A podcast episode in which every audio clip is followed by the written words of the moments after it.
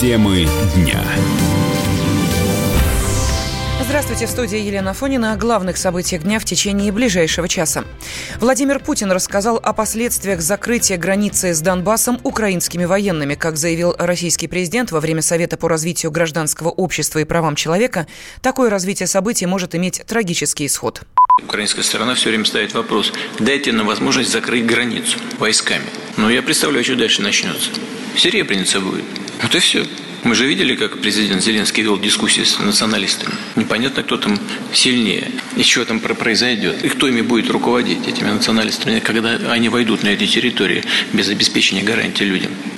Это одна из проблем. Но она, конечно, носит политический характер. Президент провел такие параллели, потому что резня в Сребренице в 1995 году – это самое массовое убийство в Европе после окончания Второй мировой войны. Тем временем все заинтересованные стороны продолжают обсуждать итоги саммита в нормандском формате. Переговоры лидеров России, Украины, Франции и Германии завершились минувшей ночью в Париже. В общей сложности они шли около пяти с половиной часов. Министр обороны Украины Андрей Загороднюк, комментируя результаты встречи, заявил, что процесс урегулирования в Донбассе не будет быстрым. По его мнению, сохраняется высокая вероятность срыва договоренности на любом этапе. После саммита Владимир Путин позитивно оценил переговоры с Владимиром Зеленским. Прокомментировал итоги двусторонней встречи и украинский лидер. «Пока ничья», — сказал Зеленский. А на итоговой пресс-конференции он признался, что эта встреча приблизила мир на Украине. Ну, во-первых, мы встретились. И я считаю, что это большой шаг к миру. Если бы мы не хотели, я уверен, что каждый бы из нас не приехал. Мы говорим об обмене, и мы сделали. Об этом сегодня все говорили. И фрау Меркель, и господин Макрон, и президент России Владимир Владимирович Путин. Он сказал, что у нас был обмен. Действительно, мы созвонились, договорились. У нас был обмен 35 на 35.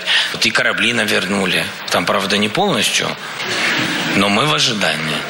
Поэтому мы все очень хотим, чтобы был правда, чтобы был мир, и все для этого готовы делать.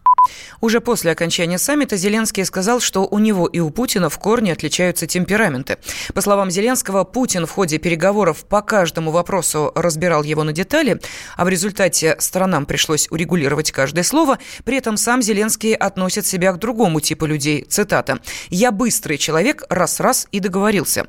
В связи с этим Зеленский пришел к выводу, что у президента России другая природная биомеханика.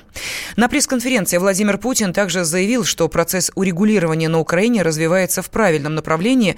Россия и Украина договорились до конца года обменяться пленными в формате всех на всех и продолжать разведение сил и средств, добавил Путин принят итоговый совместный документ, в котором подтверждена безальтернативность неукоснительного и последовательного выполнения Минских соглашений от 12 февраля 2015 года подчеркнута важность налаживания прямого диалога между сторонами конфликта.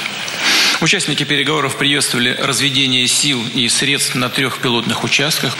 Это действительно и по нашим оценкам важный шаг на пути дальнейшей деэскалации ситуации на юго-востоке Украины и обеспечению всеобъемлющего прекращения огня. Рассчитываем, что разведение сил будет поэтапно продолжено а на участках отвода будут проведены работы по разминированию и дефортификации. После саммита Путин отметил постепенное улучшение отношений России и Украины. Если потепление какое-то, я думаю, что да. Ну а как же? Смотрите, ну, во-первых, э, уже произошел э, обмен э, удерживаемыми лицами. Это же состоялось. Мы добились развода сил в трех точках. И это состоялось. Мы встретились сейчас в нормандском формате и обсудили очень важный широкий круг вопросов, и по многим из них достигли прогресса.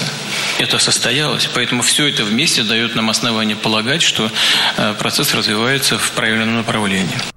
Не осталось без внимания и тема транзита газа. Говоря о поставках голубого топлива Украине, президент России процитировал детское стихотворение. Известный детский стишок. У нас в квартире газ, а у вас? И у вас есть и будет, но может быть гораздо дешевле, если мы договоримся о совместной честной работе. Может быть дешевле на 25%, чем сегодня получает конечный потребитель. Прежде всего промышленный потребитель. Потому что э, цена газа э, для бытового потребителя, э, для граждан датируется. И мы не можем высчитывать цену от датируемой цены. Это обыкновенная такая логика экономическая. Кремль отказался считать урегулированным газовый спор России и Украины. Ранее Зеленский, комментируя итоги переговоров, заявил, что вопрос о выплате «Газпромом» в соответствии с решением стокгольмского арбитража компенсации в 3 миллиарда долларов удалось в принципе снять.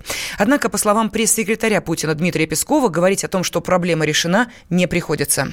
Действительно были озвучены подходы сторон. Пока э, не удалось выйти на окончательную договоренность. Позиции сторон сопоставлены, они хорошо известны, они последовательные. Что касается позиции российской стороны, условлено, что руководители газовых компаний, также профильные министры продолжат свое общение. Непродолжительное общение уже вот на экспертном уровне имело место э, даже вчера уже поздно-поздно вечером. Вместе с тем пока э, не приходится говорить о, о том, что удалось удалось выйти на решение проблемы продления.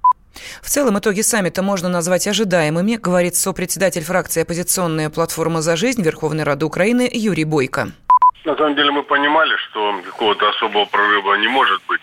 После трехлетнего перерыва встреч в нормандском формате сложно было ожидать, что будет какое-то такое очень прорывное решение. Но на самом деле то, что я ожидал, что будет заключен новый транзитный договор по газу, и похоже это произошло. Мы ожидали это. Я думаю, что будет э, некоторые решения касательно, во всяком случае, позитивные сигналы по дальнейшему разведению войск и урегулированию военного конфликта. Это важно. У нас ведь только последние там несколько месяцев начались обмен пленными и возвращение кораблей. Сама по себе встреча в нормандском формате после трехлетнего перерыва. Это движение вперед, оно будет медленно, но я убежден, что будет. И мы это поддержим, потому что наша политическая сила как раз выступала против всех этих движений, там, которые инициированы были националистами в последнее время, и которые пытались заблокировать эту встречу. Следующая встреча в нормандском формате намечена через 4 месяца. В Москве проходит научно-практическая конференция «Союзное государство». Она посвящена 20-летию подписания союзного договора между Россией и Беларусью. С места событий передает моя коллега Екатерина Шевцова. У нас э, работает открытая студия. Я напомню, нахожусь на научно-практической конференции, посвященной 20-летию подписания договора о создании союзного государства. Союзное государство – достижение проблемы перспективы. У нас сегодня на научно-практической конференции «Аншлаг». Много гостей, очень много спикеров, очень много желающих поделиться с журналистами своими мыслями.